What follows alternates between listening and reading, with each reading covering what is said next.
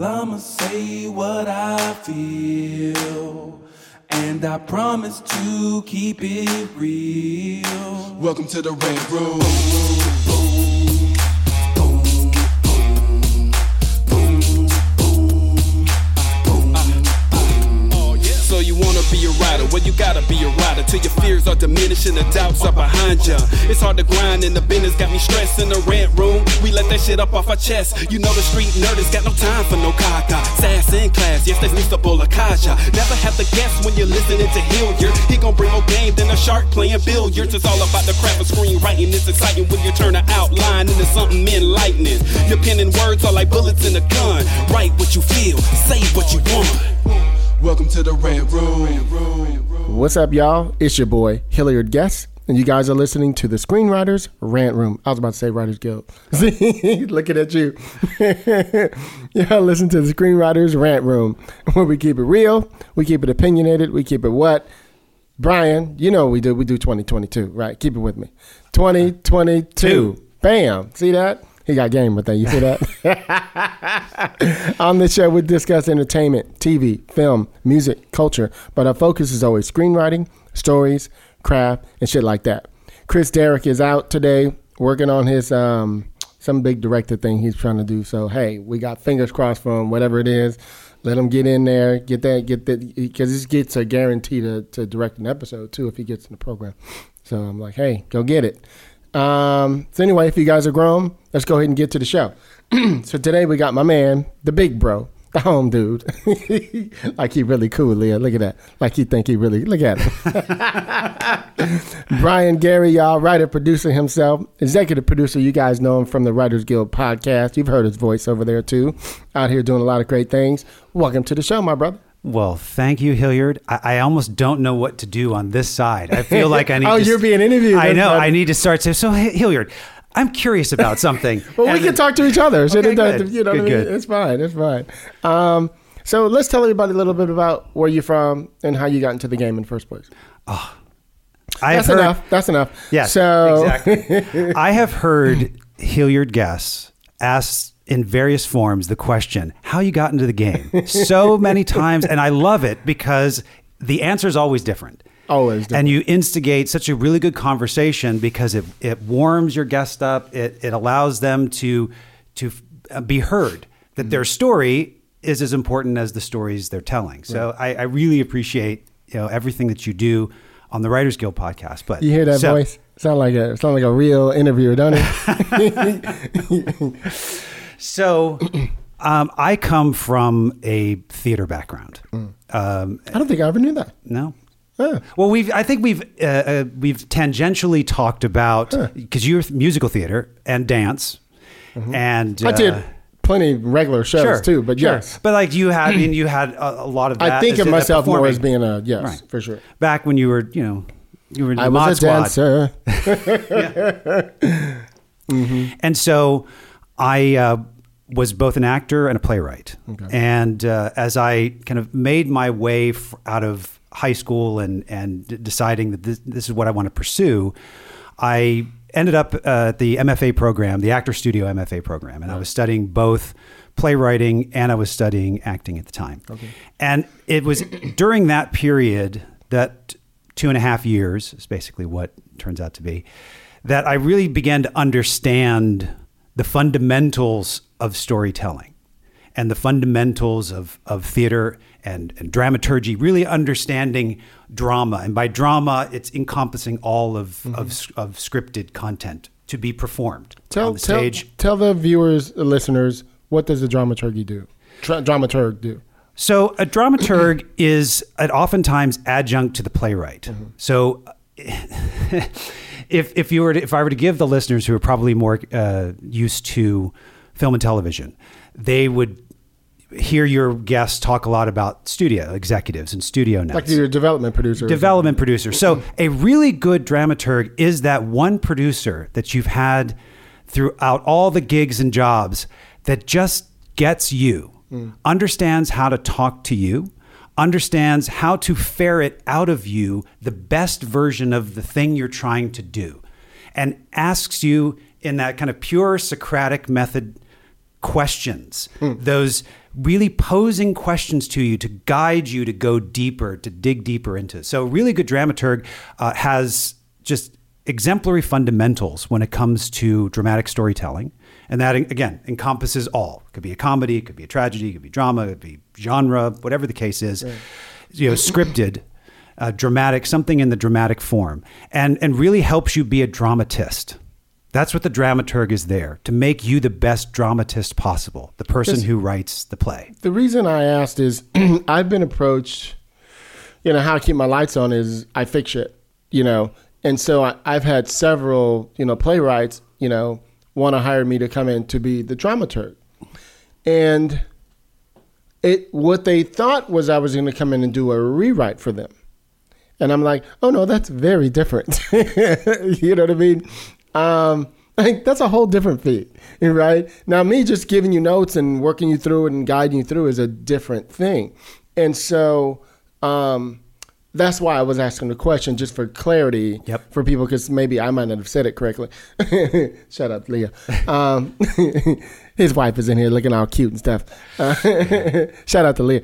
Um, so that's why I brought it up, oh, by the way, just to yeah. talk about that. So you were in college, mm-hmm. and you were studying. Um, well, this is grad school, so I'm in. I'm. Uh, Where were I'm you? At, Where? Uh, Actor Studio M F A program. Oh, so in New York. York. Okay. Yeah. So I was studying acting and playwriting at the same time. And it was in that where I had, you know, a wonderful, one of those formative teachers. His name was Bill Coco. Mm-hmm. And Bill Coco was, he was a dramaturg. Okay. Uh, and really pushed me to understand what it meant to write a play, what it meant to be a dramatist, okay. and what it meant to craft a story, if that was the intention. Well, I'm sure at some point we'll get into the, you know, you know mm-hmm. what is a story and what's not a story. Sure.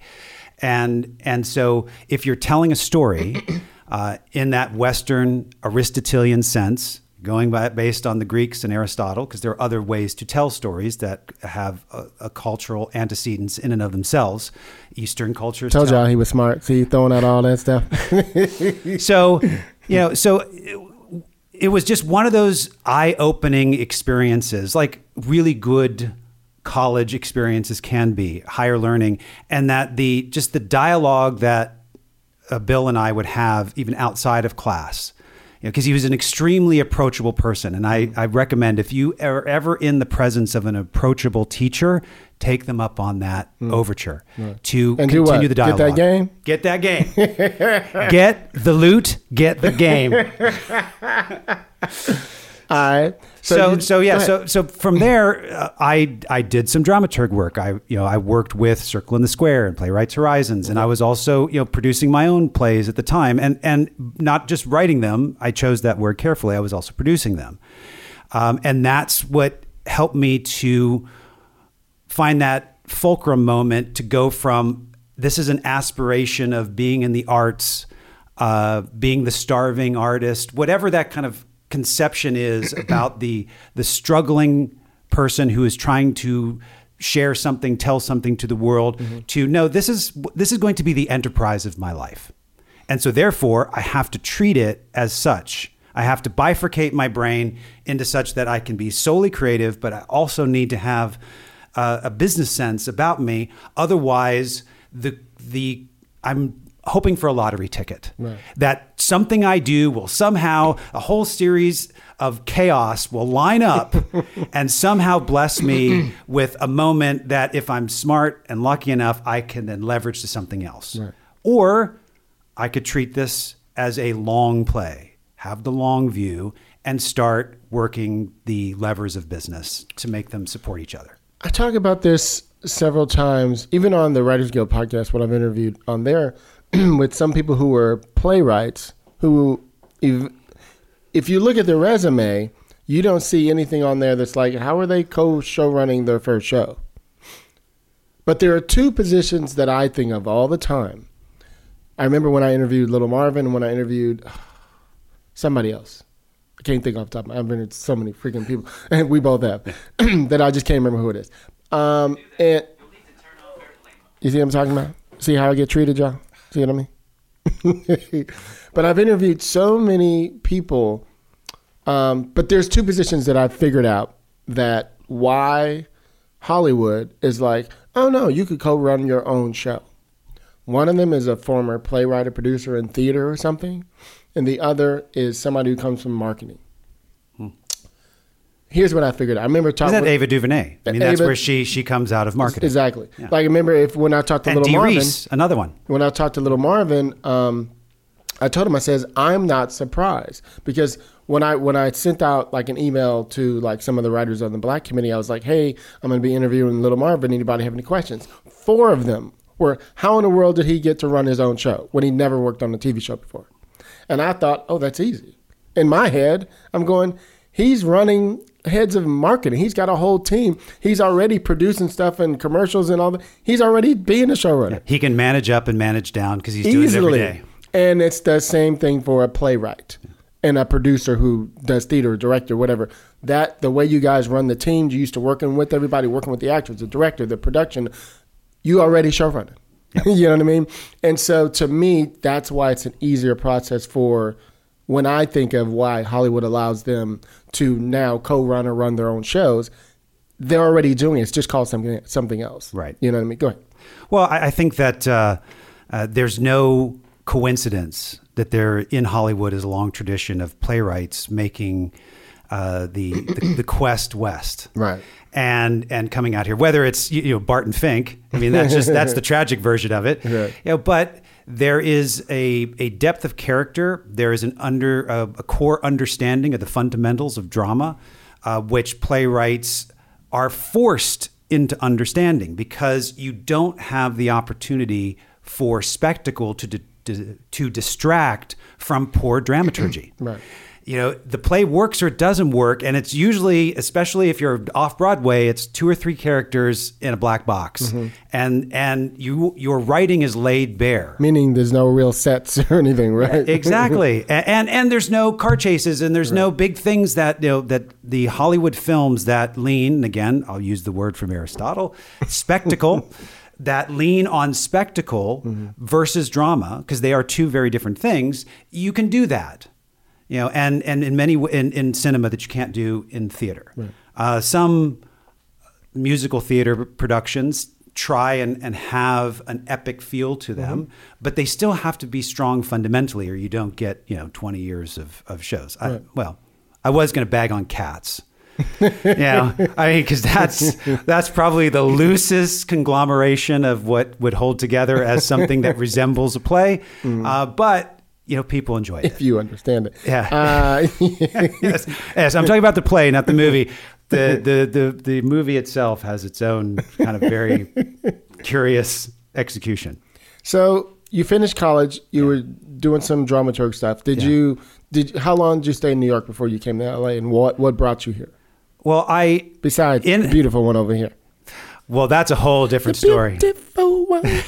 that this is this is a this is a love that has bloomed later in oh, life. Oh, isn't that cute? Yes. So the the actor part of me was leading in the beginning, and mm-hmm. and that was I was doing a lot of L O R T, which is League of Regional Theater, mm-hmm. yeah, bus and truck shows. Yep. Uh, I, I did. Yep, I did a long production of Amadeus, which was about eighteen months. Wow, that's and, a and I was, long It time. was, and I was playing Salieri really? in that one. And yeah, that's so a good role. Sure. What was good is is we would do a lot of university. So we were, uh, usually the L O R T breaks up between east of the Mississippi and west of the Mi- Mississippi. Okay. And so this was all east of the Mississippi, pre- predominantly the the I ninety-five corridor is where we were going. And if there was a university within an hour or so, ninety minutes of, of I ninety-five, right. we probably hit it between Florida and Boston. Got it. So... Um, I would do guest artist appearances you know, during this period, and you know, and this was you know this was right around the time that I was uh, going into grad school. I, I you know so the actor brought me into grad school, mm-hmm. and the playwright took me out of grad school. Oh. And my focus, I, I was still, my ego was still such that I felt I could be an actor. And whether that was a leading man or not. I wonder what that feels like, Leah. I have yeah. no idea. yeah. So, so yeah. So through uh, through my youth and, and a very healthy ego, I felt as if I could still be successful. Mm. And again, I'm very careful with words like success and words like career and things like that, because they they seem as if they mean something, the same thing to everybody, mm. but they don't. And so for me, success was probably some corollary with fame, mm. which is a toxic relationship. Mm. And I can admit that, that I wanted to be recognized. Yeah. Which, as we get to the later part of your career, you're, it, it, there's an in, incongruity there, because it, it, my whole writing career is the opposite of that. Yes. It, it's no very little recognition and just being a submarine right. and going on my missions. But at the time, I was very focused on acting, and, and I wanted to try something different. And so I came out to Los Angeles, and like many what actors year, what do. What year did you come out? Uh, this was a while ago. Okay. Now here's here's a question I ask certain people. Yes. Okay, just certain people. Yeah. How much money did you have in your pocket when you came? I had uh, eight hundred seventy-five dollars. I had a car that approximately eight hundred seventy-five dollars. So you drove all the way across? across? I've driven back and forth to New, from New York to L A um, many, many times. Oh, and then there was a, a period where I was back and forth to New Orleans many, many uh. times. So I know the ten freeway. I know the forty freeway. I, you know, I know all those routes through the Ozarks, my friend. The, re- the reason so, I always ask this yeah. is, you know, writers, and I'm sure you probably get hit on the Writers Guild podcast also. Yeah. Writers always ask me when they live in another state or country, you know, how in the world, you know, how can you do it, blah, blah, blah. I'm like, dude, I moved here with sixteen, seventeen hundred bucks in my pocket. Yeah. You know, how bad do you want it? Yep. Now, now I know you moved here with eight hundred dollars. Eight, yeah, it was, yeah, it was, it was eight hundred seventy-five dollars. It was a Jeep Wrangler I had that had no air conditioning oh, in it. God. And uh, I I slept in that car, really? in that Jeep on the way out, because oh, I didn't want to spend God. any money on hotels. Right. So, you know, I, I did what I referred to as the gas and ass tour. I would stop to get gas and go to the bathroom. And that was pretty much it. And if I caught a nap in between, right. you know, again, the follies of youth. So that's when you can stay up all night and want to be. Oh, yeah. yeah. Now you need those eight or nine hours. Yes. Rest. Yes. And that, that lonely stretch from Tucumcari, New Mexico, all the way to the Arizona border is a lonely stretch around oh, at four in the morning. No so, heat. No, no A C. No heat, no A C. Well, actually, the no heat was good, because I that's probably what kept me awake. And so I, I landed in Los Angeles. I had a friend who was out here who was doing the um, uh, personal assistant gig okay. uh, on his way. Uh, his goal was to produce. And so that was a, a, a very kind of a natural progression. Mm-hmm. And so I landed with him. I did the, the couch surfing for a while. And then, uh, you know, you, you just start chopping wood. You know, if you want trees to fall, you got to chop wood. So I just started looking for opportunities. Mm-hmm. You know, I directed some plays. I worked with playwriting groups, this corridor up and down mm-hmm. Santa Monica Theater Boulevard, Row. The Elephant Theater, like mm-hmm. the, you know, all these ones that are here that are, are the, um, uh, what would they call that? The equity uh, waiver forty, theaters yeah. that are out here. forty-nine seat. Yeah, yeah, ninety-nine and under, yes. The ninety-nine it. Seat theater. Oh, because I was still in equity mm-hmm. uh, at the time. You know, I've since, you know, there was that moment where I was like, okay, I'm going to go on to yeah, emeritus status for both of these uh, acting unions, because I'm not coming back. I'm going to leave on good terms, just just in case. You know, leave it. I still pinky. keep mine. Yeah. Oh, you do? Yeah. Well, it's just you're a good looking man. I have no intention of ever acting again. Yeah. But just something tells me to keep it. I don't know what, you, you know, my you little might wanna, forty-nine dollars a year I make on residuals and shit. I don't know what it is. That's, that's right. yes. And, and it's fifty bucks a year to, to keep it. so, so slowly your investment is losing year over year. And so, you know, I just started hustling. And then I'm going to circle back, because I left some breadcrumbs to one of your earlier questions. And that was, why playwrights? Mm. Why did playwrights get an an oversized view uh, or evaluation inside of people who aren't playwrights, who aren't uh, even writers, mm-hmm. but there's a mystique about it. So sure. what, where does this mystique come from? It, it, I alluded to it a little bit before. There's a fundamental capacity towards the understanding and the underpinnings of storytelling.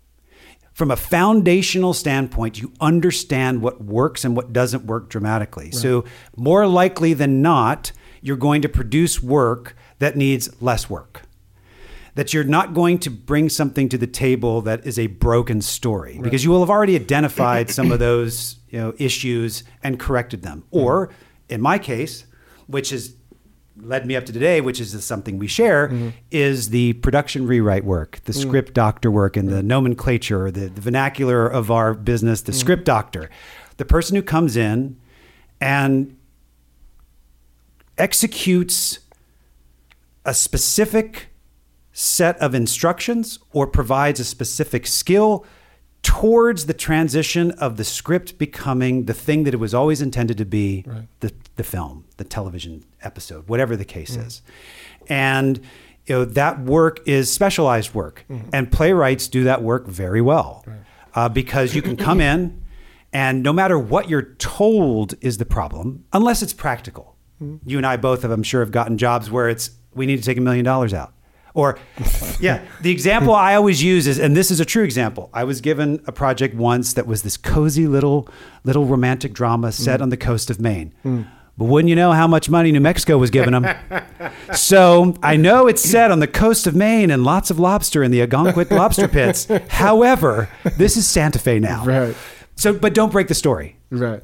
And and and so a playwright can see the forest for the trees, mm. understand what the story is, hopefully execute this type of pirouette, land without breaking ankles and making the original writer want to kill you. You know, and if you've done all that, so we simplify it, right? Well, or you you you understand what the engine is mm. there, and that what you're really doing is changing the chassis. I know you're a car guy, so you maintain the in, integrity of the engine. And you change the chassis. Mm. If people out there would rather a house analogy, the foundation and everything that you don't see stays the same, mm. but you've done a reno. Yeah, exactly. You know, you, you redecorated new, the you house. You redecorate all new paint, all new furniture, and people right. walk in and they go, "Wow, right. this is a brand new house." Not really. However, sure. Right. You know, so Story, story's still there, character's still there. Yeah, everything. One of the, one of the things that I do, I don't know, we're going back and forth. Sure. One of the things I do when I get these type of jobs is I try to condense. That's the thing that I usually see. There's usually too many characters, usually, you know, focus. You know, we haven't seen this guy in fourteen pages, and now all of a sudden they pop up and they save something. I'm like, what the? It's like lots of little things that I'm like, oh, what if that person was that person? What if we combine? I'm always trying to figure out how to simplify. Or if they were related to each other, it'd make more sense if we, whatever. And so that's why I was asking about the simplification. Yep. Of that is, and then I'm trying to condense. I'm trying to get to things faster. I'm trying to go, oh, if we open here, I actually like what they did in the opening, but, ooh, what if this? And I'll change some things. And when they finally read it back, they're like, we would have never thought about that. Yeah. You know, and I'm like, because I'm thinking from an actor's point of view. Yep. Of what would I want. Right. You changed the window on the same story. Correct. So you just moved it. It's mm-hmm. the same thing, but you it's just the same. Yeah, you moved. It's just it. From the left instead of the right or whatever. Yeah. Go ahead. Yeah. So what's interesting is is I think that this is a, a good opportunity, you know, to talk directly to the listeners and give them a chance to not have you or I hired. What can you do no, to, no, no, to ensure... Don't, don't mess up my ends yeah. now. What can you do to ensure that Hilliard and I or some other script doctor is not brought in to fix a problem? You know, oftentimes people come in and do dialogue polishes, et cetera. And, and I don't want to really go down the rabbit hole of the inscrutable aspects of the, uh, the arbitration process. Ugh. But I will say the arbitration process is tilted heavy towards structure. Then scene flow, then characters, and very, very last is dialogue, which is why you could come in and literally change every bit of dialogue and not get credit. Mm-hmm. Because the the Writers Guild and the process of writing screenplays is more akin to writing a blueprint for something than the finished piece. And so therefore, the structural integrity of the story is everything. It should be able to survive the slings and arrows of the resource allotment process of talent. It should survive the various agendas of everybody else involved. It should survive the production, the, the vagaries of production. It survive all those things. You sound Structure. Like you've been through the arbitration. Maybe. There's certain things that stay in Vegas. Um, so uh, there's an opportunity here to say, okay, you're looking at your piece mm-hmm. and you have an instinct. We're going to assume that your writerly instinct is such that you have talent, you have that ephemeral thing that is just, you have a voice, you have a way of telling story. So what I'm going to approach here is your skills. Skills are things you can learn. Mm-hmm. Skills are things you can sharpen, you can practice. I mean, to this day, I mean, I'm auditing a screenwriting class right now just mm. because I want to keep learning. I want to, right. There's something I may have missed along the way. There's right. something, a new thought may have entered into the, into the arena, and I want to be exposed to that. Mm-hmm. So skills, what are your skills? So you, you start with Aristotle's Poetics. I, I, it's like, you, you, you, that's where it all begins. That's the first person in the history of Western storytelling that asks the whys. You you you set up this conversation as we're gonna talk a lot about the hows, mm-hmm. and those are important because that's process. Right. Process is the intersection of, of skills and your talent. It's process. So Aristotle asks these questions, why? Why does this story work and that story not work? Why does this play, why am I engaged throughout this whole play and not this play? Why? Because he's a philosopher. Mm. So he starts asking whys. Why is this? Why is that? And inside of that, through his Socratic method of constantly asking questions, he arrives at an argument. And, and I don't mean a conflict, an argument in a philosophical sense, where he says, this is what drama is. This is what I have perceived, I've reflected on, and this is what drama is. Right. And he breaks it up into comedy and tragedy. And by comedy and tragedy, he's not talking about ha-ha comedy. It's, does the protagonist, the focus of the story, go through a series of events that test this character's flaw, mm-hmm. and then the protagonist overcomes the flaw and is rewarded by a new life, a new world into virtue. Right. So, in a binary sense, that story is an inspirational story. Mm-hmm. The tragedy is the other side of that, which is he ain't gonna make it. Yep, the character succumbs to the flaw. That's it, and the, and so therefore, succumbing to the flaw, the character is punished, and so that story is a warning. Right. So we tell inspirational stories, and we tell stories of warning. Hollywood tells predominantly inspirational stories. Mm-hmm. This is how you've this person overcame. Two thousand years go by. Um, Syd Field writes on screenplay or his book, which is a hundred percent how book. Yep. It's the first book that talks about, this is a slug line. INT period means interior. E X T means this. All the basics. And, and, and it should be this spacing, and these are the margins. And right. when you start your dialogue, it's the, however many two inches in and all these mm. types of things. And then a little bit about, well, you know, you've got these three acts, and the second act will break it up into two parts. And you've got, he, he, he, he I forget the word he uses. It, it, I always think of them as turns. You've got your big story turns, mm-hmm. but he he has his own parlance for it, and he puts it in there. Right. And then he opens the floodgate to a whole host of process books. And again, nothing wrong with process, yeah. but they're trying to relate to this original idea of why, execute in a how, which is uh, focused on film and television mm-hmm. predominantly, all the way up to today. And inside there, you got two books, three books. A guy named Gottschall, a few years ago, wrote a book called The Storytelling Animal. And The Storytelling Animal picks up pretty much where Aristotle left off and said, and asked the question, because he's a sociologist, mm-hmm. why? Why the fuck are we still telling each other stories? Why? Haven't we outgrown it? Haven't we evolved past Have we heard story? It all? Have, exactly. Right. And in fact, his premise is, we have heard it all. Mm-hmm. Literally, for millennia, we have heard it all. And yet, we don't tell less stories, we tell more stories now. And so, by the end of his argument, he comes to the conclusion that it's endemic inside of our D N A as human beings to pass along information as infotainment. Hmm. If you're didactically telling you, this is what you need to do, Hilliard, mm. and use how you do, we, we're contrary creatures. Oh, and yeah. we're just like, fuck this guy, we'll listen to him. But if you slide in the back door of my subconscious and you entertain me and you intrigue me, at the same time you incept right. this idea, that's why stories work. And as in a complex world, we still need stories to mm. understand and make sense of this chaos. Mm-hmm. Interesting. So I was thinking about something. Oh, I know what I was thinking about. We were talking about playwrights yeah. earlier. The other thing I notice is, here's one of my frustrations as somebody who's back, you know, I'm still in some development. I got two or three things that are still in development. Development, hell. Oh. You know, it's it's a mess. But now I'm like trying to go back to staff. Here's the interesting thing that I find. I find it fascinating that, like, I had this argument with my agents uh, a few weeks ago. The perfect job that I could have worked on was this particular show. And I was like, dude, you should submit this feature script I have. Oh, they're never looking at a feature. I was like, why would they look at a fucking play? But they won't look at a fucking feature. You're not going to finish the thing anyway. Yeah. Just look at it for the tone. That's why I want you to look at it, right? Why do you think that is? What the hell is up with Hollywood going, oh, we won't read a feature. We need to know that you can write a whole pilot on your own, but yet they'll read a freaking play that's not a pilot. You know, I, I think that there's still a cultural disconnect in our industry, even though the borders have become quite fluid between film and television. Mm-hmm.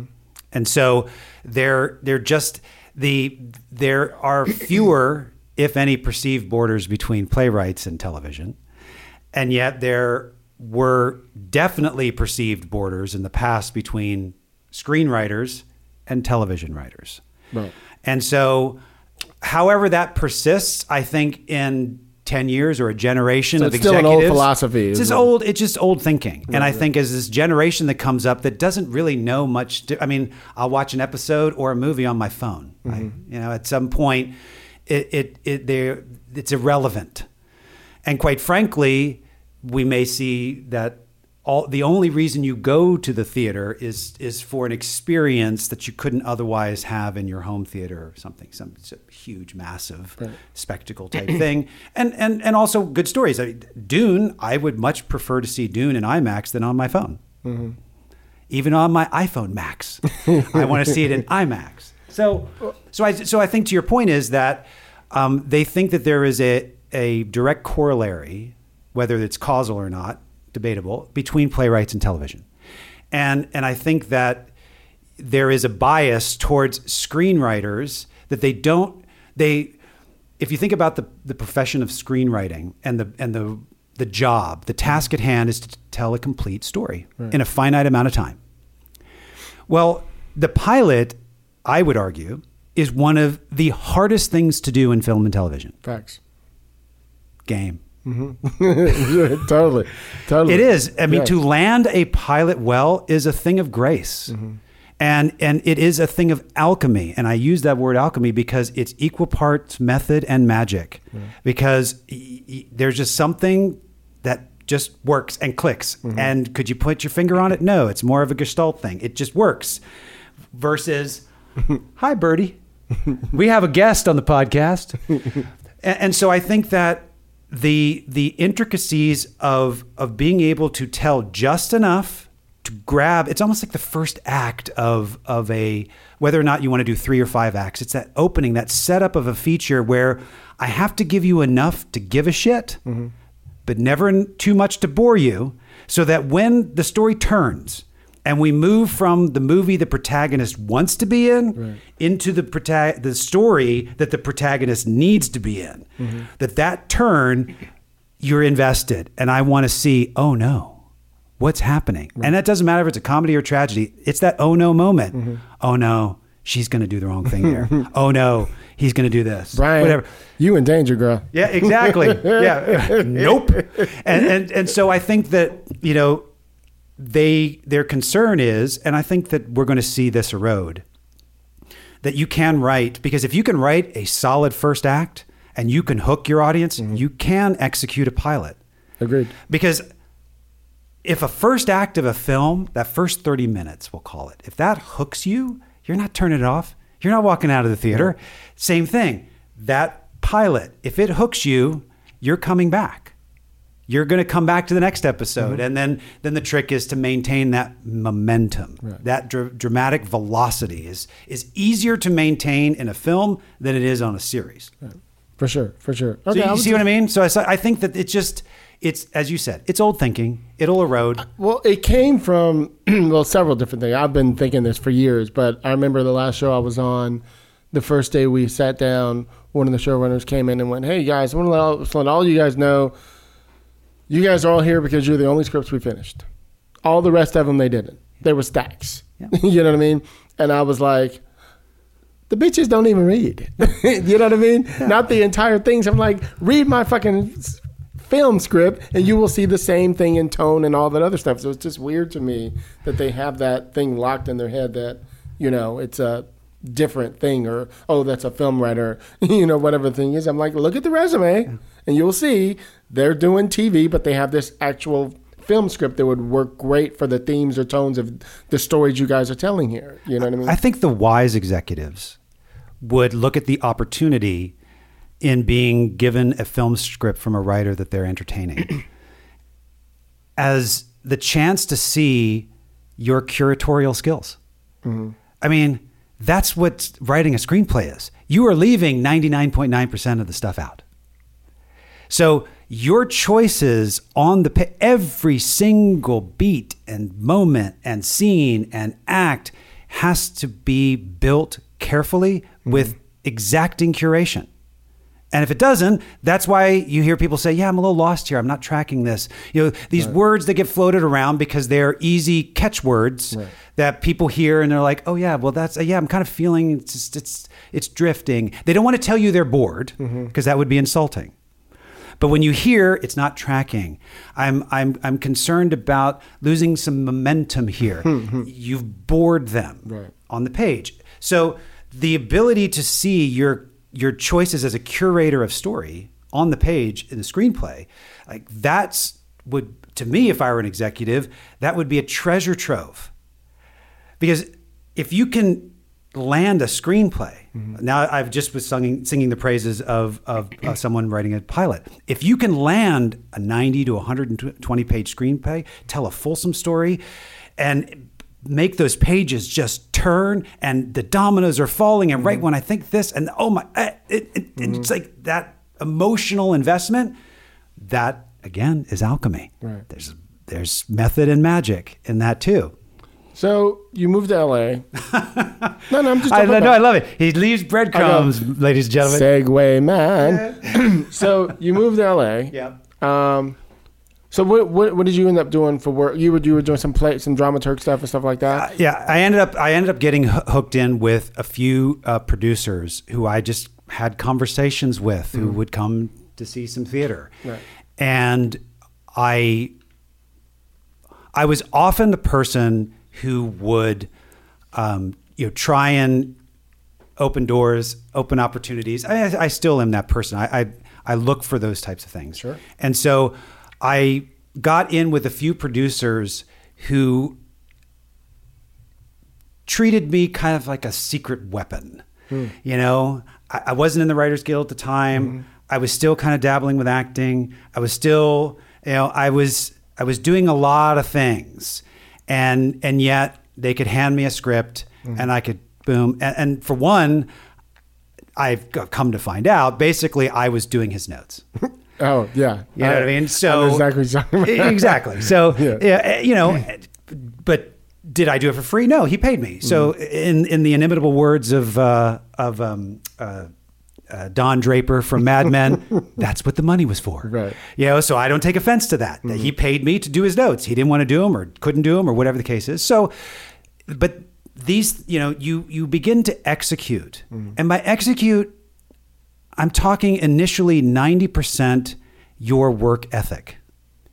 You give me something, I say, this is what I can do in this amount of time, and I do it. Um, the standard should be that it's good, that I did my best. But I think oftentimes at the beginning, the focus is more on the work than the work ethic. Right. And I think the your employability, your repeatable employability relies in the beginning, way more on your work ethic and your ability to deliver on what you say. On time. Yep. I'm I'm one of those people, I used to always try to be ahead of time, yep. but I've learned through the grapevine uh, over the years, like the first, I don't know, I've probably done twenty different projects where, you know, I was brought in to fix something or whatever, and all of a sudden, I used to, like the first six or something, I'd be turning in a week or so early.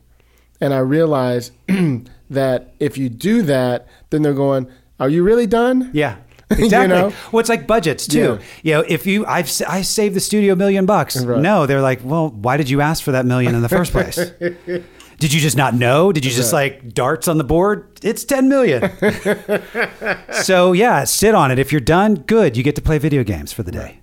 And you then know? come back to it the day before it, and you'll and read find it something. through. Exactly. Oh, something. that typo yes. that had you been jamming the yes. night before. Because again, you know, there's only so many reads that your eyes and your brain has of right. something before it blurs. Right. You know, so be covetous of those reads. You know? I like to. What's your? Because I know you have you have your office too. Do you like? I mean, I have my office here, but if, when I get an assignment, I go away. Hmm. You think I would just write here? I I can't do it. I got to go away for like a week. But I like I'll I'll do the research here. Mm-hmm. But when I go to write, I go away. I have my favorite little place in Ventura, beautiful, you know, hotel that yeah. overlooks the ocean, and I sit there in the room ordering room service, going down to the gym, just doing my thing for a week, mm. and I'll write the entire thing, whether it's a film or a T V show, whatever.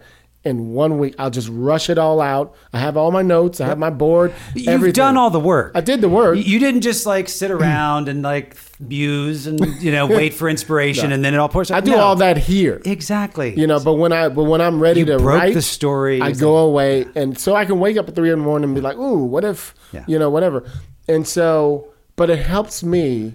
So I'll do that, and I'll spend like maybe three or four days, five days writing it, and then like the next two days. I'm just rewriting and polishing and getting it to where I feel good. So when I come back, I'll take off a day or two, and then I'll come back, read it again, and then I go, hey, Brian, whoever, take a look at this thing, right? And then I'll get notes, and I go, okay, all right, I'm in a good place. So now I need to do this. You know what I mean? And um, that's what I found works for me. You know, I'm just curious what your what your thing is. It depends. Mm-hmm. Um, and I, I think it falls into two lanes. The, the if I'm hired as a um, to do a rewrite to, as a script doctor, um, that engages a different part of the brain. Um, I'm very kind of exacting towards schedule. It comes in. I you know I I, I now have clay. I've got the thing mm-hmm. in which has been presented to me as as broken or needs to be adjusted. So you know I'm now working on this thing in front of me. It goes back probably to a kid. I, I like to take the toys apart. I like to find out how things worked. And so it engages that side of the brain, and you know, process and, and inspiration, mm-hmm. you know, are, are all contained within a finite system, which is the time allotted. Mm. And I, and I can just get in and do it. And I've come over time, the muscle of being able to look at something from ten thousand feet, look at the whole thing and say, okay, oh, this is, you know, this is dramaturgically broken here. This is just a choice. We'll leave that. Uh, you know, mm-hmm. that, that doesn't affect the protagonist's journey. You know, these are mm-hmm. all things that, but it's leaning away from the protagonist's journey. My job is to cleave it back into the protagonist's journey mm-hmm. so that it all feels of a piece. Mm-hmm. That's one side. If I'm writing something that is my own work, then there is a whole process that is both intellectual and emotional. Mm-hmm. The intellectual research is great.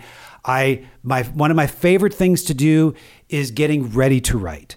My second favorite thing is having written, and there's a million things, and then there's writing on that list of, of things I like to do. But see, there's there's a lot of writers who claim they hate to write. I don't hate to write. I'm embarrassed yeah, to say it. Yeah. I don't. Oh, that's, and and I and I love you for that. I don't. And and I, I admire you, and I envy you as well. Equal parts, all those things, because I have to go through this period where I make um, my immediate environment probably increasingly miserable for both myself and the loved ones around me, into where I have to reach my own kind of all is lost moment.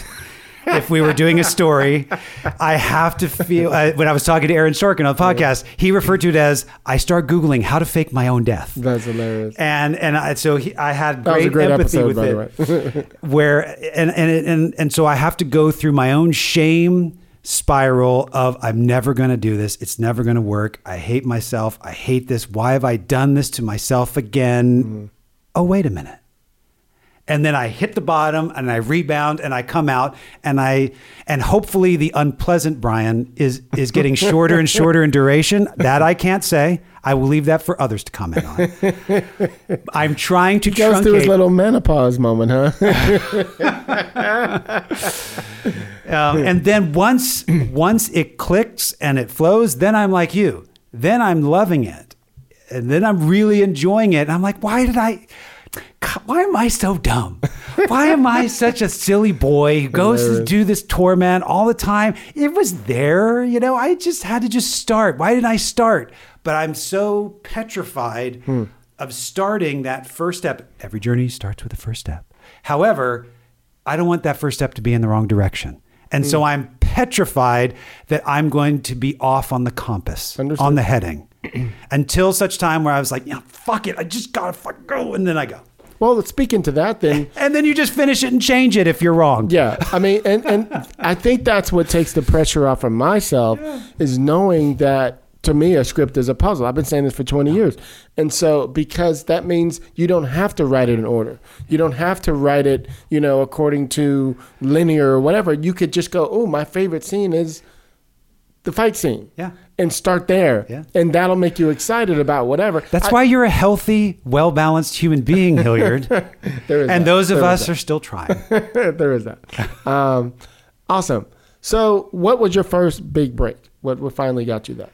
You know, I, I have contemplated this question. Um, not, you know, not for particularly this interview, but I've often just thought myself, like, wh- what was it? And I don't know. I don't think there was. Mm-hmm. I think it was just a series of things that happen that become an amalgamation of events. I connected with enough people with whom they enjoyed working. They didn't want to kill me. I delivered what they wanted. And it wasn't a one-off. It was replicable. Mm-hmm. And enough of those people happened so that at some point I was then... Uh, able to move away from the whole, all this E S P N editing stuff, which is a whole nother podcast that I was doing right. at the time. That was just, it was fun. It came in handy though. It came in handy. I mean, it, it intersected me with Apple Computer at right. the time. And that will give you a, kind of the dates. It was before it's Apple Incorporated. It was Apple Computer at the time. So, uh, and I was- He ain't but nineteen, y'all. He tripping. Yeah. And so, you know, I, I think that it's, I reached a critical mass mm-hmm. um, uh, of- of experience, of connections, into where I could continue with steady work. And and that the work would come in. And also, I think the moment when I fully understood what the work of a script doctor was, and that I was okay with that, what it means to be a script doctor. What it means to be a participant in the, the greater creative collective towards the enterprise of making the project. See, I don't call myself a script doctor. I just say I, you know, I'm, I'm an assignment writer. I do assi- yeah. my assignment is to fix this thing. Yeah, and, you know and, I mean? but but I guess my point is is like I was okay with the fact that the job was not about the credit. Right. The job was about the job. Mm-hmm. You know that I Which was is hard to do. It's hard yes. because the the ego look. Ego is neither good nor bad, but thinking makes it so, mm-hmm. as uh, to paraphrase Shakespeare. Right. Um, the the ego has to be sufficient enough. Otherwise, why would you ever put pen to paper? I mean, think about it. Not only do I have a story in my head, not only do I need to take that story and commit it to paper, hmm. but that story from my head, now on paper, everybody needs to read or see or whatever. So you have to have a sufficient ego to have the yeah. velocity of character and courage to do that. However, ego can also be destructive. Mm-hmm. And I think that going into a project, knowing that this is the task, consciously and subconsciously, that this is not about how can I maneuver and leverage to ensure that I've lifted my leg high enough, pissed on this script well enough to be able to ensure I can get some kind of credit on the other side. That no, that's not the job here. That I am part of this and that I am part of, I'm a dramaturg. I'm not the playwright. Yeah. Let me ask you a question. I always try, I try, you don't always get the opportunity, but I try to reach out to the writers. Oh yes, and let them know. And hey, I've heard you say that yes, on your on, on both this show and the other ones. Whether it's welcomed or not, you do. Yeah. And sometimes they're like, ah, oh, that's it's in my rearview mirror. Fuck, I don't want to oh, talk yeah. about it. Yeah. And you've also talked actually, about the people who are like, oh my god, mm-hmm. you actually are calling me, you know, and you've just saved them from probably half a year of counseling. Yeah. You know, from one the of them, abandonment one of them I, that they felt. One of them I sent the script to. Because yeah. they wanted to see sure. what I did. And when, I, when he read it, he went, wow, dude, yeah, yours is way better than mine. Yeah. You know what I mean? Which, which, and I was like, no, no, no, no, no. Right. Because a lot of people think that our job is actually, and it kind of is easy. It's easier to rewrite somebody than to create something sometimes. Um, if if the, the elements are all there for you. Sure. Otherwise, you have to fill them in and, you know, recreate something else. Because sometimes you got to do a page one. Sometimes. And um, which, often which on that script I did. Often that's a development play. Right. If it's on the way to production and these production rewrites, yeah, you're, lot, you're sure. now dealing with the practical concerns Correct. Of production. Yeah. And if that Moments. Script is that broken at that point, there's way more problem, trouble and problems than you, you know, starting at fade in and for going. Sure. So keep going. For Go sure. And, um, but, but what I got from that person was why it didn't work for him. Sure. You know? And I was like, oh, so there was issues between him and this producer. And now that's why they brought me on. So actually talking to him saved me to know what I was going into bed with. You know, I knew he was going to be difficult based off of the conversations I had with this guy. And um, um, the other reason why I got it was this, to be honest, was a white dude who wrote this black story. And so I came in and totally added a lot of nuance he had no idea about. So he was like, oh, that's what you do? I was like, yeah, bitch, that's what we do. Right? Anyway, um, shut up, Leah. And um, anyway, so where I'm going with all Did that Did he is, put raisins in the potato salad? He put raisins in the goddamn potato salad. Ain't that okay. a bitch? Anyway, so um, where was I going with that? I was going to ask you something. Oh, but people always think that we. So we were talking earlier about the arbitration, mm-hmm. W G A arbitra- arbitration. So what happens a lot is, so you're brought in to, let's say, fix a script. The when you call the writers and the ones you have a difficult problem with, they think you're going to try to rewrite them to push them out, right? How do you avoid that? Well, again, that's the mindset. First of all, it's, it's, and that's probably what has allowed me to kind of have this dual track uh, profession. Right. Uh, I've consistently worked doing revision work, being a script doctor, and then also commissions towards original work right. or adapted. I've, I do a lot more adapted work than I have originals. The one original is beginning to get some traction, mm-hmm. but I think it's the notion that, um, and this was even before the additional lit- literary material credit, which uh, personally I won't use, but I voted for mm-hmm. because I think it should be available if that is something that the writer wants. It's transparent up front. They've clearly negotiated it. No, for, wait, wait, wait. No, why wouldn't you use it? I'm now I'm curious. Why? Because I, again, I think it, I have a healthy mindset about how to do that work. And so when I talk to a writer mm-hmm. and say, this is what I'm doing, it's not bullshit. Uh, and, and I think they quickly understand that I am there. We don't use the word dramaturg. That doesn't exist right. in, in our business. That's not part of our nomenclature. However, I try to impress upon them that that's, I'm here to make their thing better and more producible. And that's usually when I do have conversations with writers, mm-hmm. you know, the the few things that I've done that are really deep development plays, they brought me in. It's it.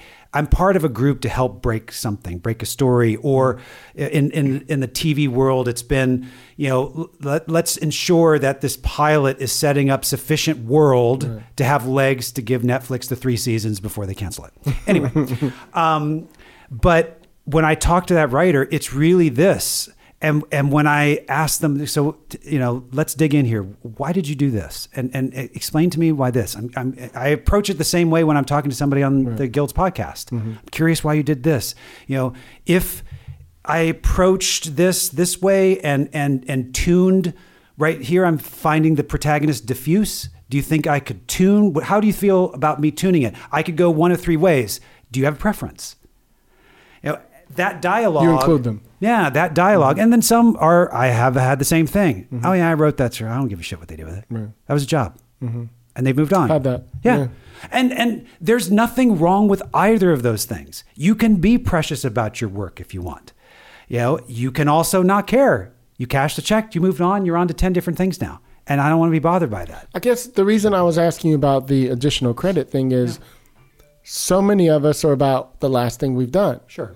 So if you haven't sold a show or any, been on a show or, you know, whatever for four years, but you've been doing all these assignments where you could have gotten these, you know, uh, what's the new credit? I just said? A L M, additional literary yeah, additional. material. Well, you couldn't have gotten, it could at least put you in another position, at least according to Hollywood. So that's why I'm curious. If this were, if I were at the beginning, I would definitely use it. Okay. I think now, um, you feel like I don't need it now? It, it, I think it's less about that I don't need it. It is the fact that the currency that I have mm-hmm. is with the relationships that I've built. Okay.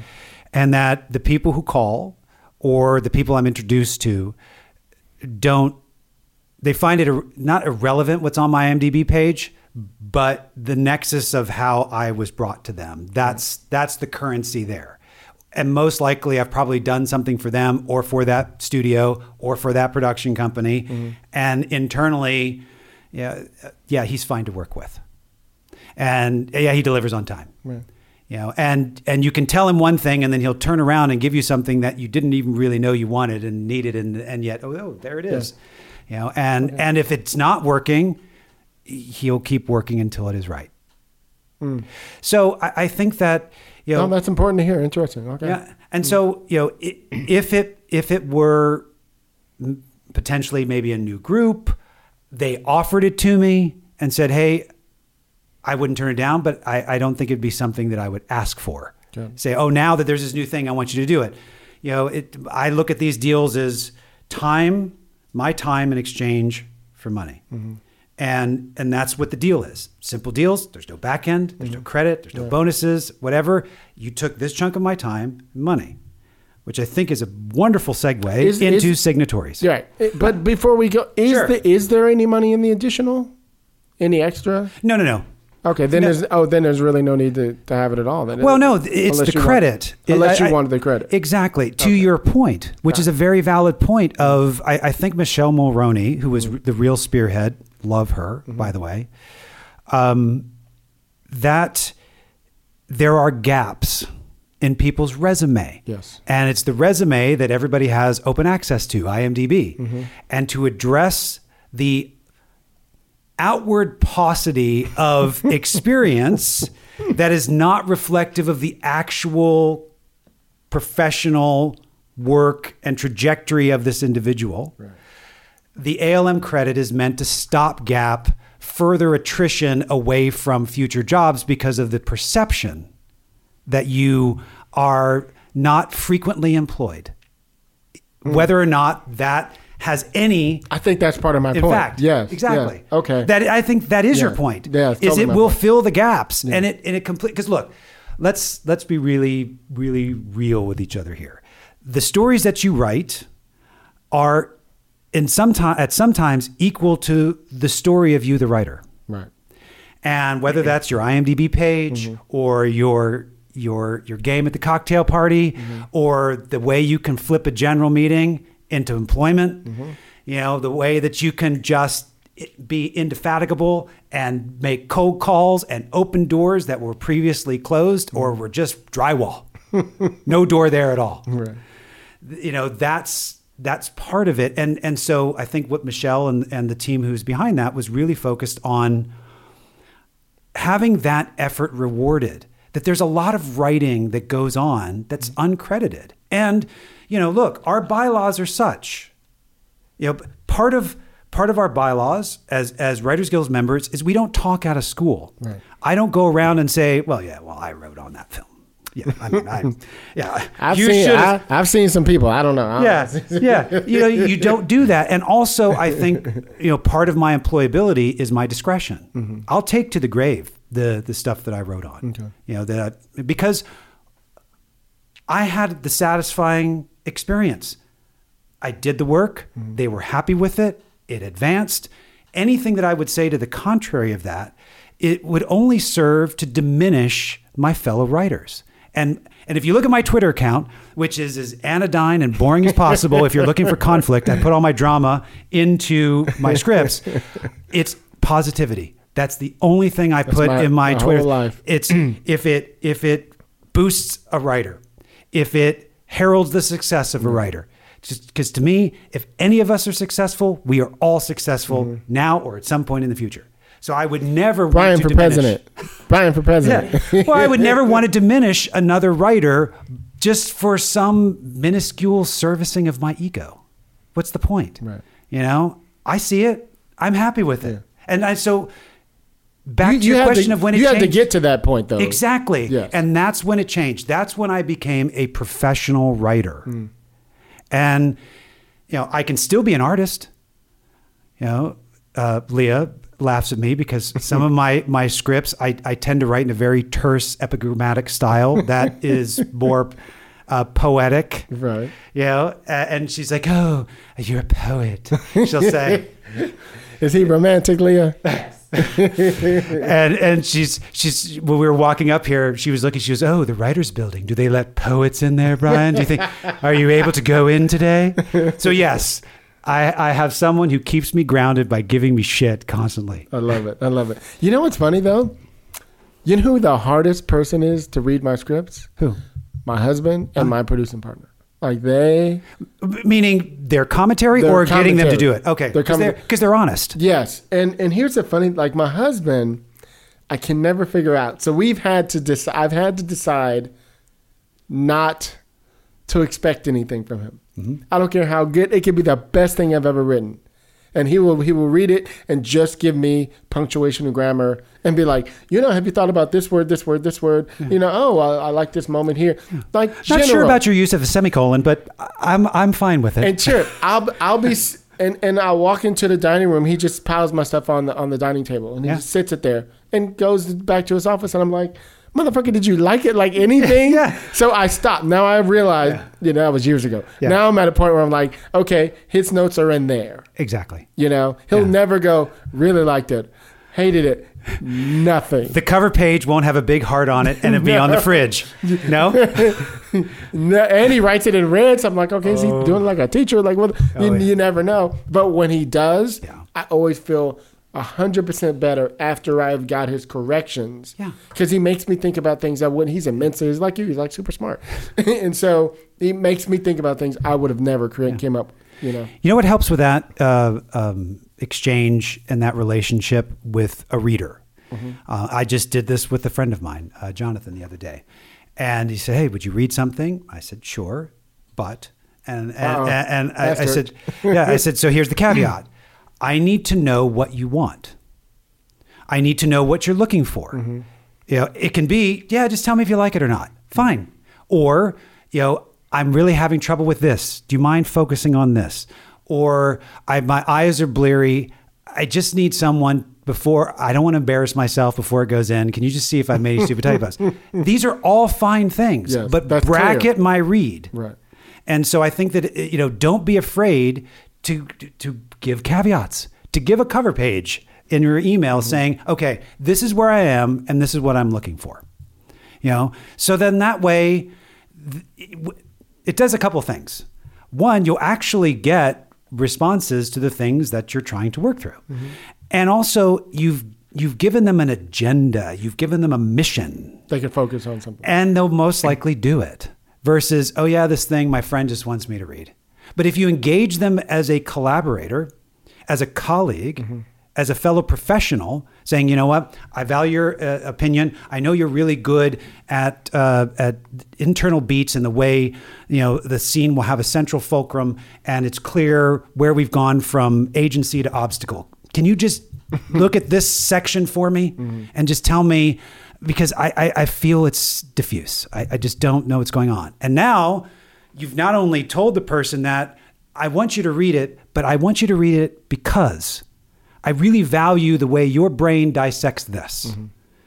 you know, or I really value your empathy and the fact that, you know, you as a writer, no matter who you're writing, because none of us write memoir one hundred percent of the time, we're always peopling our scripts with sure. others. Sure. And so I, I admire your ability to empathize, not evaluate, not judge, but empathize with your characters. And I've, I feel that these two supporting cast members may be thin. Can you can you tell me if you if you're if you're getting something from them or not? So again, you engage your reader.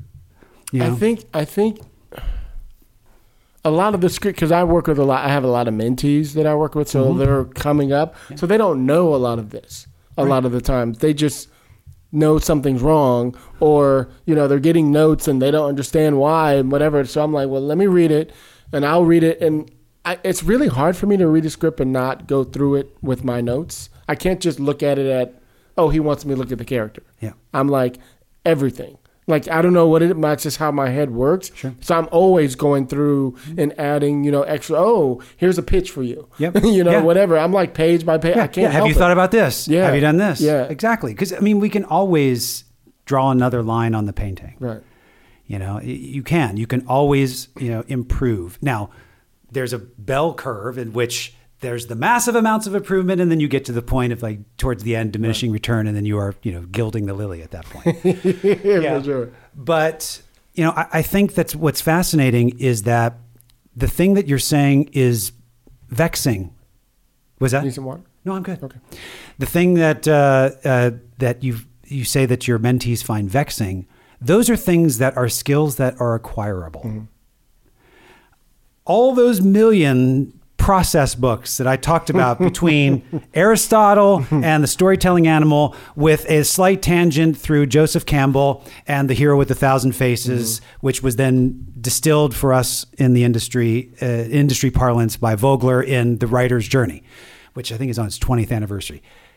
Pick any mixture of those books and you will understand story process right. at that point. You will understand protagonists, antagonists, villains, nemesis. You'll understand archetype, not stereotype. Not stereotype, yes. You will understand archetype and why they work in the same way that tarot cards work. Mm-hmm. They're not reading your fortune, but they are indicative and demonstrative of the human experience.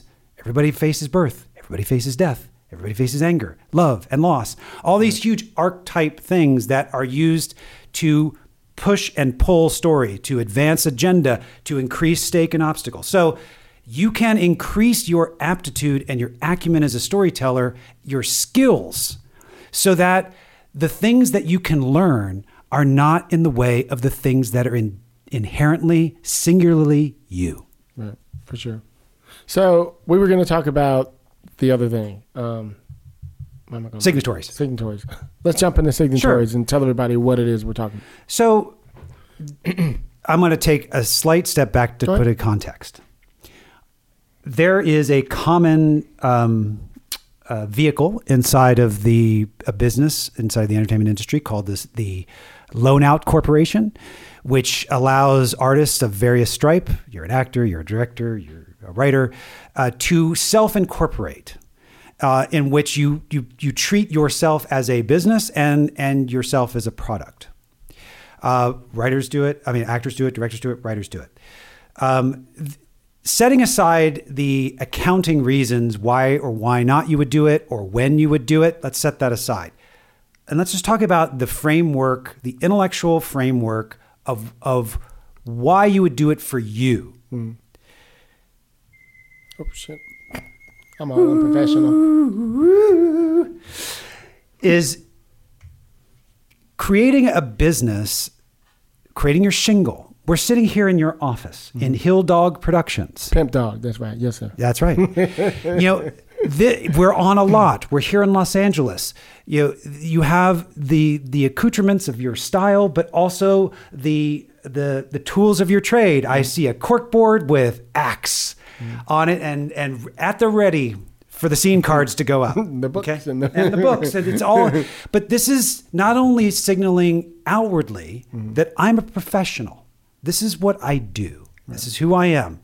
You know, I'm investing in me as a professional to have this space in which I can be um, working at the, the height of my abilities.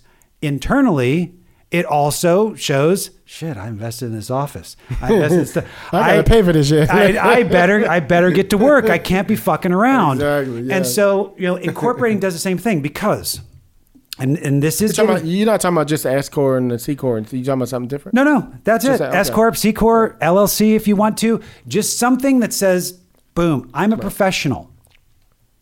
You know, I have a shingle. This is who I am, and and I expect to be treated as a professional. Mm-hmm. This is not a hobby. I'm not a dilettante.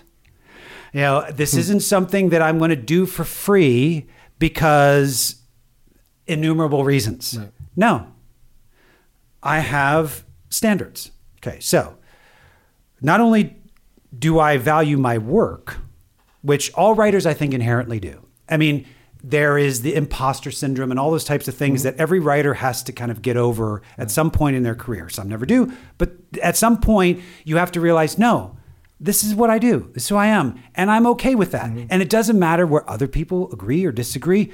This is, I'm again, I'm planting my flag, right. staking my claim.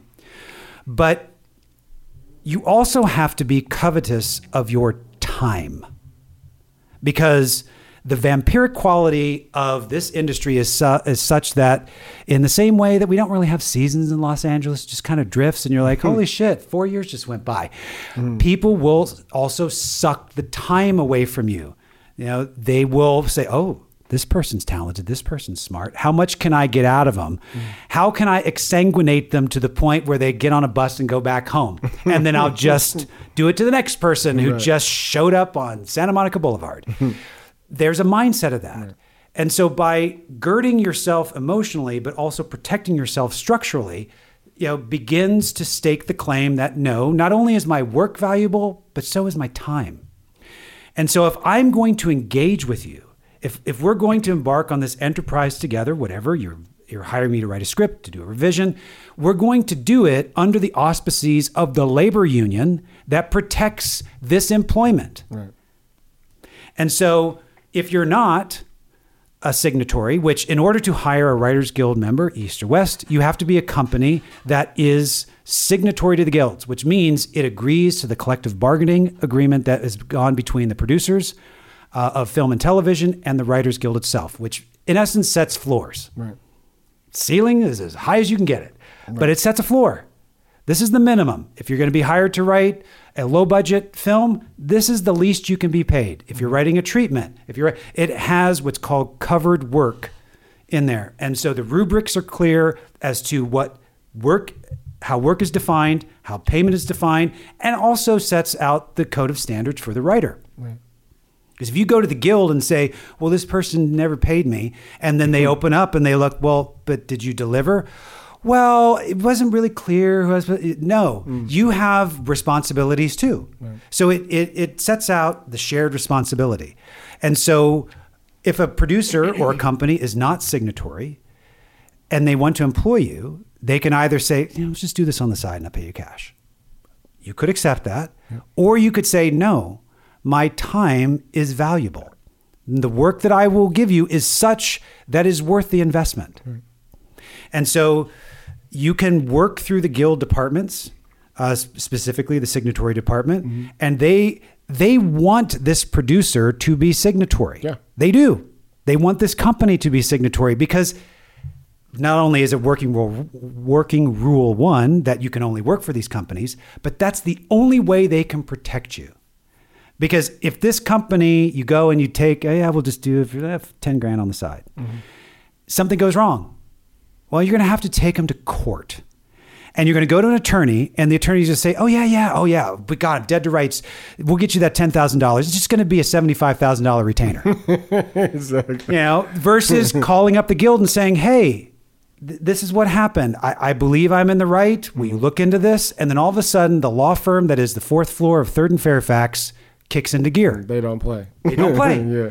Because they've now gone from policing this anec- initially anecdotal situation between you and employer and are now the knight errant for the entire population of members mm-hmm. to ensure that this type of behavior isn't allowed to exist. So it's incumbent upon you as a as a professional who's working as a professional in this industry to understand your assets, to understand the things that are uniquely you, your voice, your style, your writing, but also your shared assets, your time, and all this the stuff business. that is your business, all the stuff that's codified in the mm-hmm. in the uh, the rate card. It's all about in exchange for this work or this time, because you can be hired by the week. Yep. So it's either by the effort or by the time.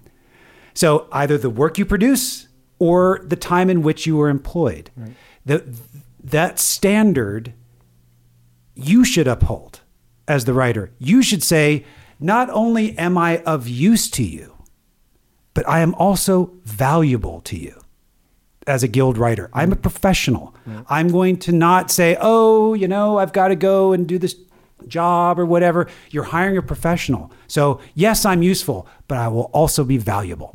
And that's the other thing that is the, the mental pivot that I think many writers also have to make after the imposter syndrome begins to wear off and you realize, no, this is what I'm doing, is you have to understand the difference between being of use and of value. And circling back to the A L M credit, the additional literary material, that can help people have the appearance of greater value. Right. All the while being the same useful person. But now the value increases. Mm-hmm. You get an award, value increases. Mm-hmm. You get this thing produced, value increases. You have a conversation happening internally between studio executives that is exceedingly insular, but valuable mm-hmm.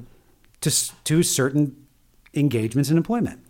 So all this is saying, when you engage the guild on your behalf, uh, prior to there being any type of disagreement, to say, I want to ensure that the environment I am entering into is legitimate, because I'm legitimate. Right. I'm real. And if they don't want to do that, then you really have to ask yourself, do I want to be employed by them? Do I want to work with them? I think the difficult problems I've had in the past is when I've went on to look at the contract to see how it all works. I mean, it, it's a little complicated. You know? Well, you know why? And here's here's a cheat. Here's a life hack coming at you. Uh, there is a single application that is a catch-all application for every possible iteration of what a signatory could or could not be. Um, and so therefore, because we're good boys and girls, we always want to, you know, do everything the right way. Mm-hmm. And so don't want to leave that blank. And so you feel as if you need to answer every question. No, you don't. You only answer the questions that are germane to the work at hand. So there's all this section in there about budgets. If they're hiring me to adapt a script, who knows? Leave it blank. It yes, doesn't doesn't that, apply. Yeah. Hmm. And so what'll happen is, if there's something you inadvertently left out, guess what? They'll email you. They'll call you and say, "Hey, you left this out. Is this was that on purpose, or do you just not know?" Or, but if you start putting things in because you just want to have an answer, most likely now you've entered into the hypothetical. All I want to do is hire this writer right here. I want to have her. This is the assigned material I'm going to give her, and she's going to uh, complete this work. We're envisioning it as a low budget right now, but obviously, if it flips high budget, we will make good and upscale her payments accordingly. How do, how do you convince? So let's get let's do the scenario, right? Sure. So you you you meet a producer, you go to their office. Let's just assume Factorona, right? You yeah. go to their office. Sure. You have a meeting. They want you to write this project for them. They're not signatory. Let's just assume, but you want to convince them to go signatory to hire you, right? Yeah. And they really want to hire you. How do you convince them? A, because a lot of people just don't. What I've found is like they didn't want to spend the time. They're already an L L C in their own company. Sure. Now they got to do another one because they don't want their company to be full on, sure. you know, Writers Guild, but they want to have that, what do you call it? That that se- separate. Separation, yeah. You know what I mean? Yeah, they don't want to cross-collateralize all yeah, of these. Yeah, then everything would have to be under that. So, right. But now I'm asking them to go out and get another L L C right. for that thing. Like, how do you convince them to even do that? Well, that's when I start talking to him like a producer. Mm-hmm. And then the producer will ferret out whether this is serious or not. Mm. Okay.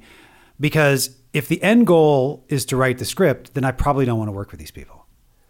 Because the end goal should be to make the movie, to get right. the thing made. And there should be a plan as to how we're going to either, you know, quilt together some form of structured finance that includes jurisdictional subsidies, or we're gonna we're gonna flip this to so and so over at Sony, right?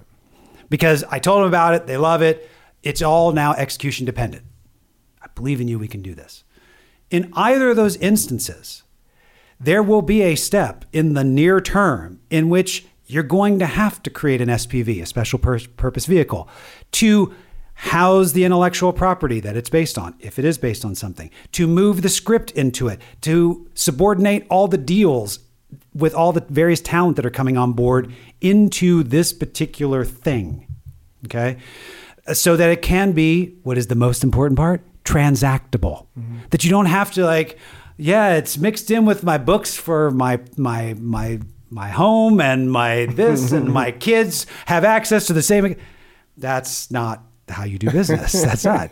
So you separate out so that the assets and the liabilities are not cross-collateralized mm-hmm. between all this intellectual property, and it's going there anyway. So you're going to have to do it mm-hmm. at some point. So let's do this properly, you know, and you know, I've I've walked away from things because they just, yeah, I don't want to deal with the Writers Guild. That means, yeah. Well, then you, that means you don't want to deal with me. Right. Because I'm not I'm not going to participate in something that undermines the thing that I hold dear, which is the Writers Guild. I don't want to sound bushy or sentimental, but I have found immeasurable community. I found solace. I found empathy. I found friendship, all within the walls of Third and Fairfax and then the Zoom windows over the last few God, years. I hate the Zoom. Uh. However, I have colleagues mm-hmm. in what otherwise would be a lonely enterprise. I have health insurance mm-hmm. for myself and my family. Mm-hmm. I have a pension. You know, I have all the markings of a professional position because of the Writers Guild and everything that it stands for, all the antecedents that brought it to today, and all the people who volunteer their time there.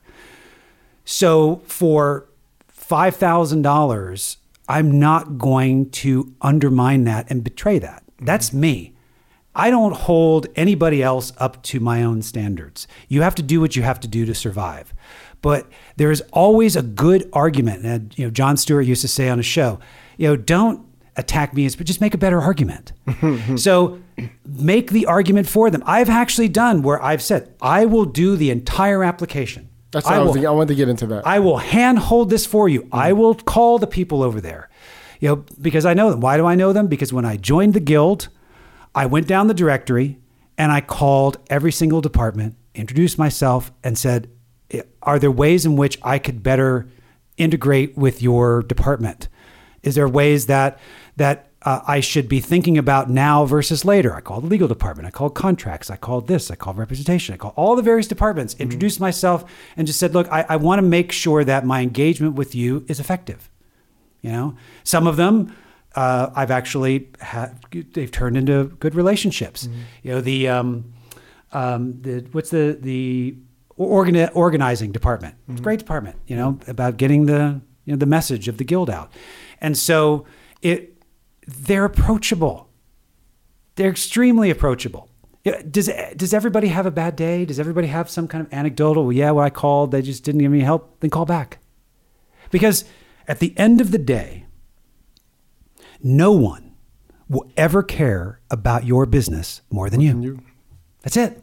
I tell that to filmmakers all the time. We'll, we'll be in the middle of production and they're all frustrated because the D P's doing something and I say, dude, listen to me. Nobody's going to love this more than you. That's right. Not even me. And I'm yeah. producing this thing. That's right. It's your project. Yeah. You know? So, so you help them help you. Mm-hmm. Will it work every time? No. Will you be stuck in some tough decisions where you may be like, if I take this job, it'll pay my rent? Yeah. All of us are going to be in those decisions and only you can make those decisions. But oftentimes, you know, getting ahead of those decisions, you know, understanding your role in making your environment the best it can be will often head off a lot of those things. Because yeah. again, there was one, one, they were adamant, not going to do it. Hmm. Fucking hate the Writers Guild. uh, they, they just, they just go after you. Well, Maybe that says more about you than them, but that's for another day. Right. And and in the end, they, because I did everything, you know, and I made sure that everything, I, I walked them through how to do report of contributions for the uh, pension and health. Mm-hmm. I, every last step, this fucking thing came in, I, what am I supposed to do? Oh, here, let me show you. Mm. It's really simple. Let's walk through this. Oh, and when do I do that? Well, you do it in this time interval after you pay me. Oh. And then you can just, you know, save as the next time, because we here to our contract, here are the steps. And then it's the same percentage because we're going to be inside this year. So mm-hmm. I've ar- it's already filled out for you. The percentages, you just put in the numbers. Oh, okay. But I got to write two checks? Yeah, you got to write two checks. Well, that's stupid. Why do I write? Well, one's pension, one's health. You know, there's certain things. I know it's a pain. Right. Two checks, it's double the work. Two checks, you know, three times during this for the three steps that we're going right. to be doing here. So, you know, but will it work every time? No. But lean on the guild. They want you to be employed in an arena in which they can protect you. Why do they have all that other ancillary stuff on there then if we don't even have to sign it? But you may, because let's say I've been in situations mm-hmm. where I've come in and this is a go thing. And they, you know, they're working their way through SAG, and the writer, original writer was non-union. Mm. And, you know, th- this is more rare, but uh, they... Welcome to Hollywood, y'all. Yeah. They got themselves in a position where the original writer just couldn't get them across the finish line. And the director they hired didn't, you know, didn't want to rewrite the script mm. and was going to walk and go do something else. You know, because these are, you know, lower budget uh, films. Mm-hmm. It's going to be like a thirty-day shoot, you know, and it was sixty days away. It was more like fifty days away. Oof. Yeah, that's and that's tight. It. And they're locked in, right. you know, because they've closed their completion bond, mm. you know. And so the last thing any producer wants to do is have a completion bond called. And so their choice was, well...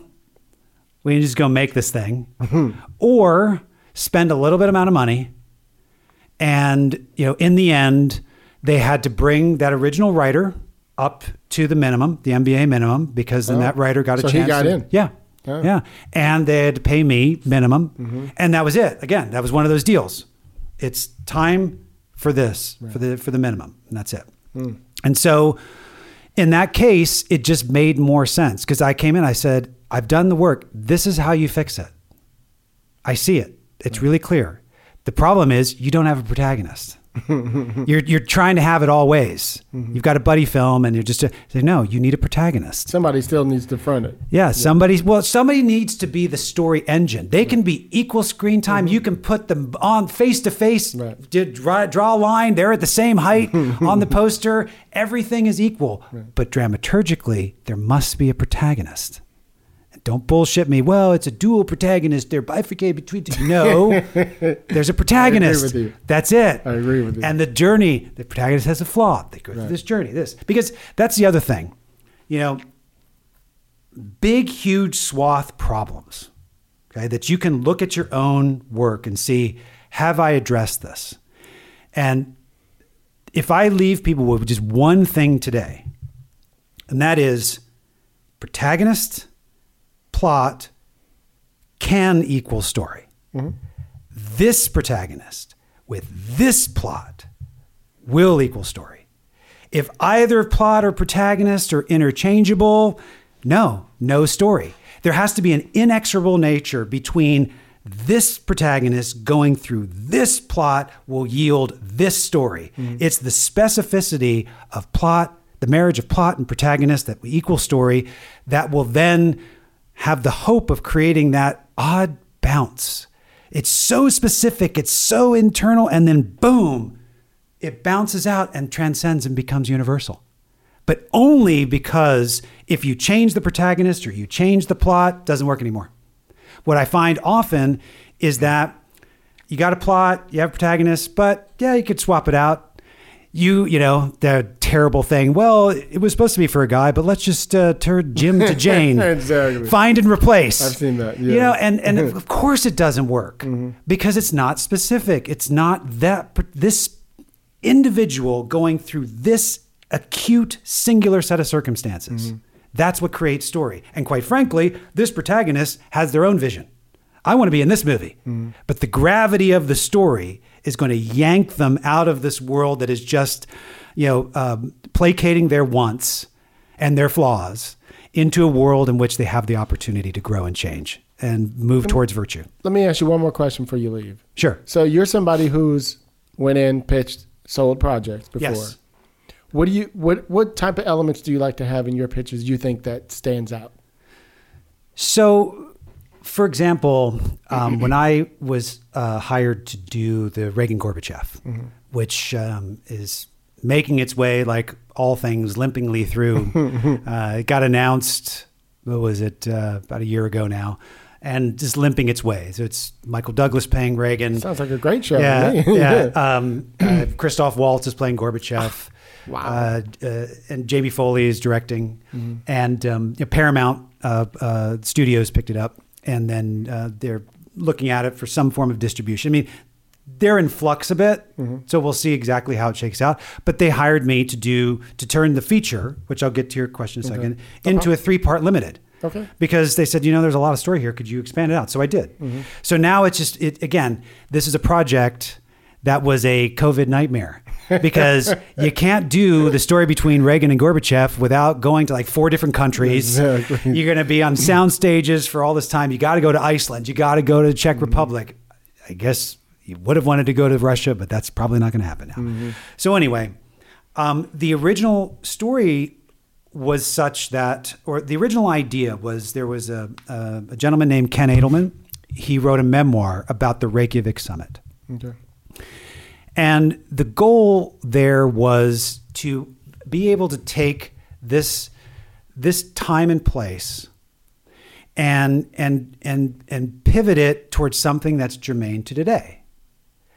And so you have a, a biopic that could just lay itself out. But the problem with biopics, especially the bigger the individual, mm-hmm. the more they just rely on events. Oh, well, you can't tell so-and-so's story without seeing that, and you can't do that. And then all of a sudden you've just got these big it's events. Yeah, nothing's really happening. Yeah. We're just marking the time. Oh yeah, it's like going through a museum. Oh, well, isn't that interesting? Oh, well, look at that. Yeah, that's right, they did that. Oh, huh. Wow, they did that too. Well, look at that.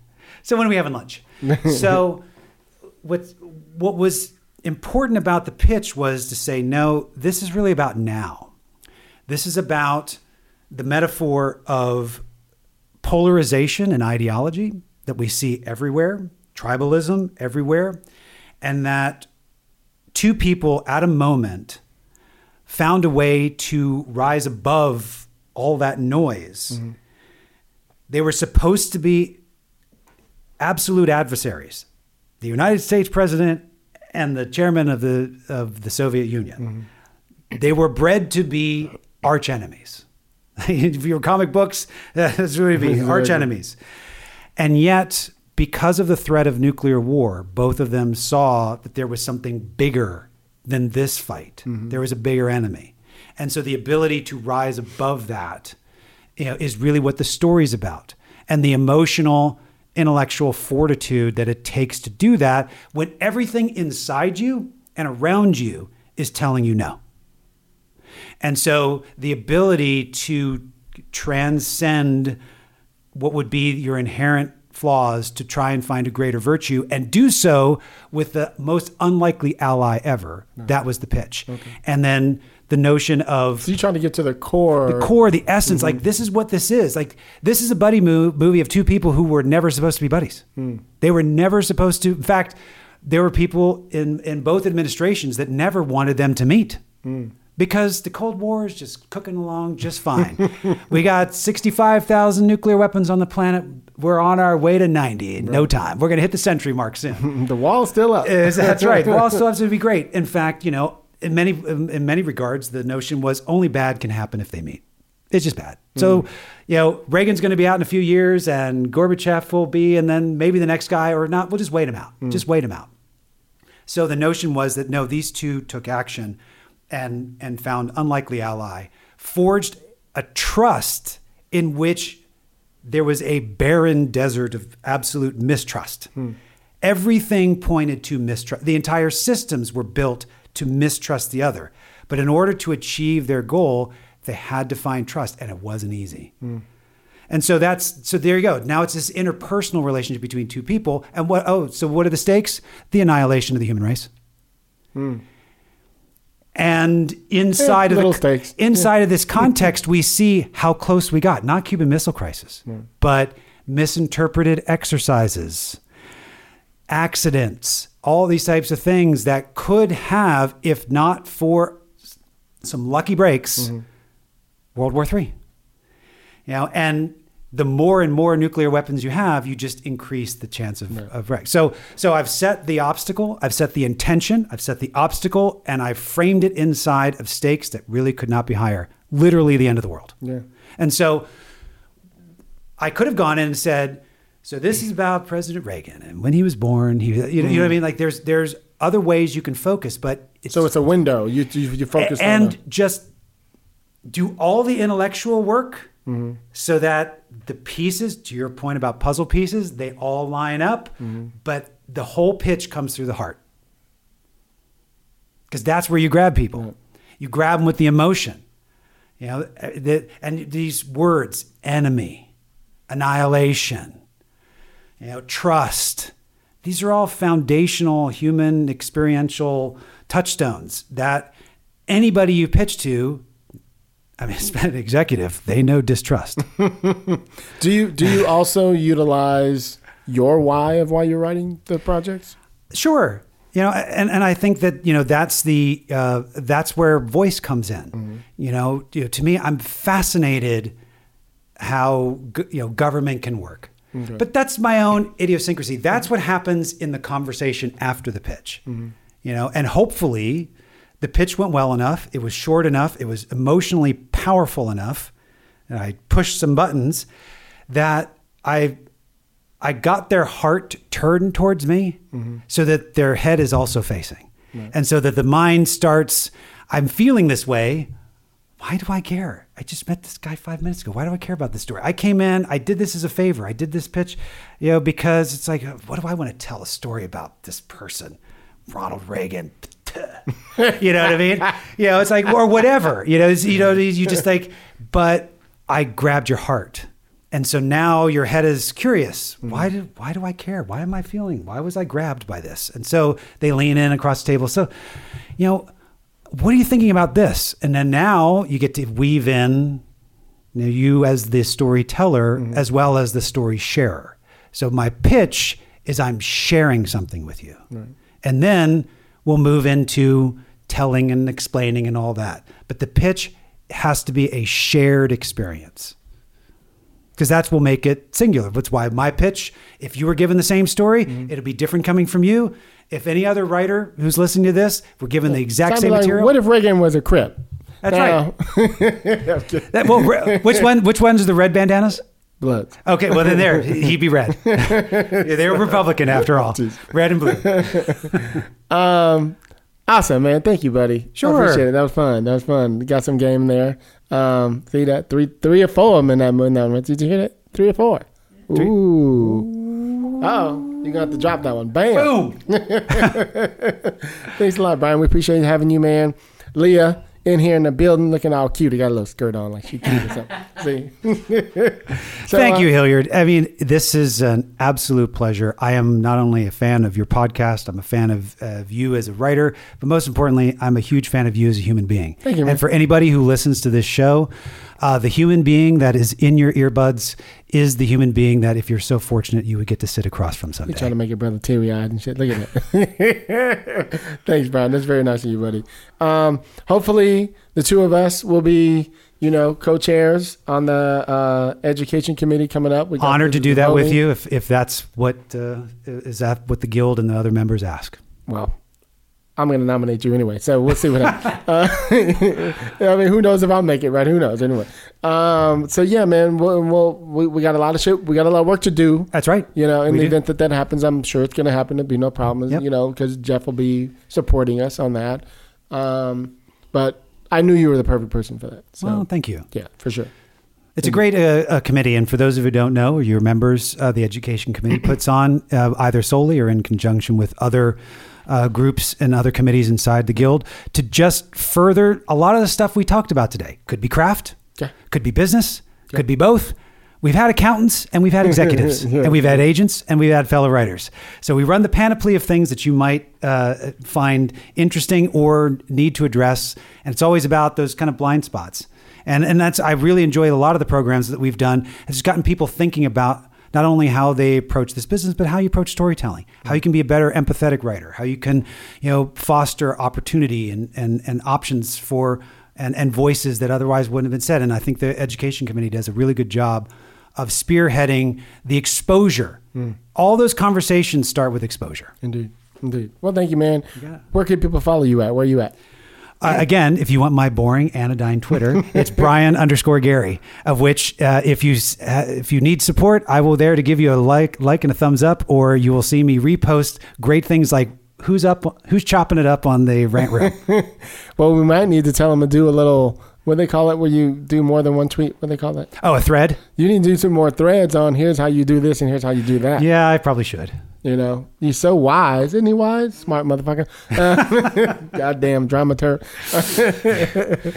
And I Bringing out the playwrights in the house. Exactly. Yeah, exactly. Because, you know, it's a big crowd. And you can also find him. He's the executive producer of uh, the Writers Guild podcast w, at W G A West. So please look from there. He does some amazing interviews. Like I said, he just did this one with Aaron Sorkin, Off the Chain. I just heard another one with you. Matt Reeves was recently too. Yeah, maybe that's yeah, the Batman. Yeah. Yes. Oh, nice. That was a good one. Um, and and I'll leave you with this. Something he said.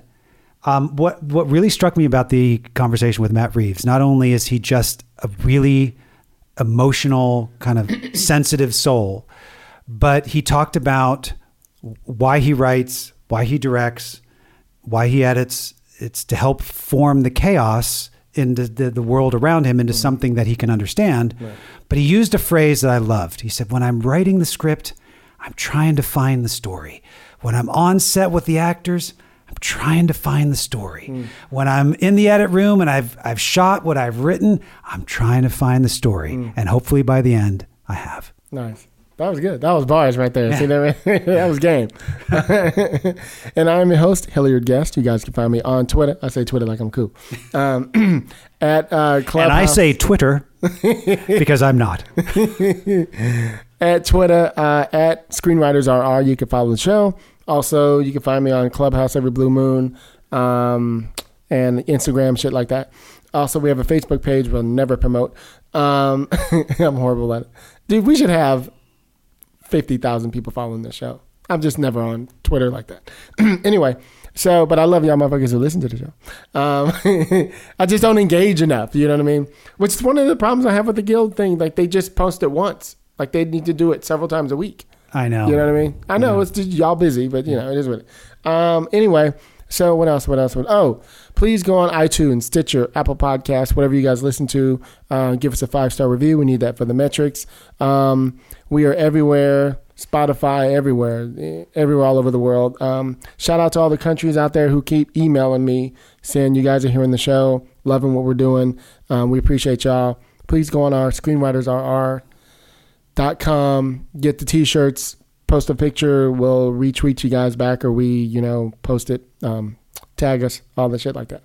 Um, we cuss too much on the shit, don't we? I, I totally do it on your show too. I'm just like, um, First Amendment, man. First Amendment. We are writers after all.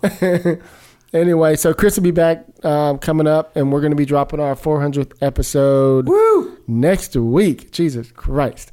Um, this is going to drop tomorrow. So see how special he is. Look at that. Anyway, thank you again, Leah, for coming through. And um, Brian, love you, buddy. You too, always appreciate man. You coming through, hanging with me, and um, supporting me in everything that I do. And, you know, um, like I said, when I tell you how much I look up to you, and, and because because I love smart people. I really do. I'm just like, man, I wish I knew that. And I wish I'd be dangerous if I knew that. Anyway, thank you again. Joining with me for twenty twenty-two. Okay? Yep. twenty twenty-two. We're not doing Wakanda Forever right now. Okay. So, all right. So, you know how we do it on a rant room. On the show, we keep it real. We keep it opinionated. We keep it what, Brian? twenty twenty-two. twenty twenty-two. Come see what I feel. Peace, y'all. And I promise to keep it real. Welcome to the Rant Room.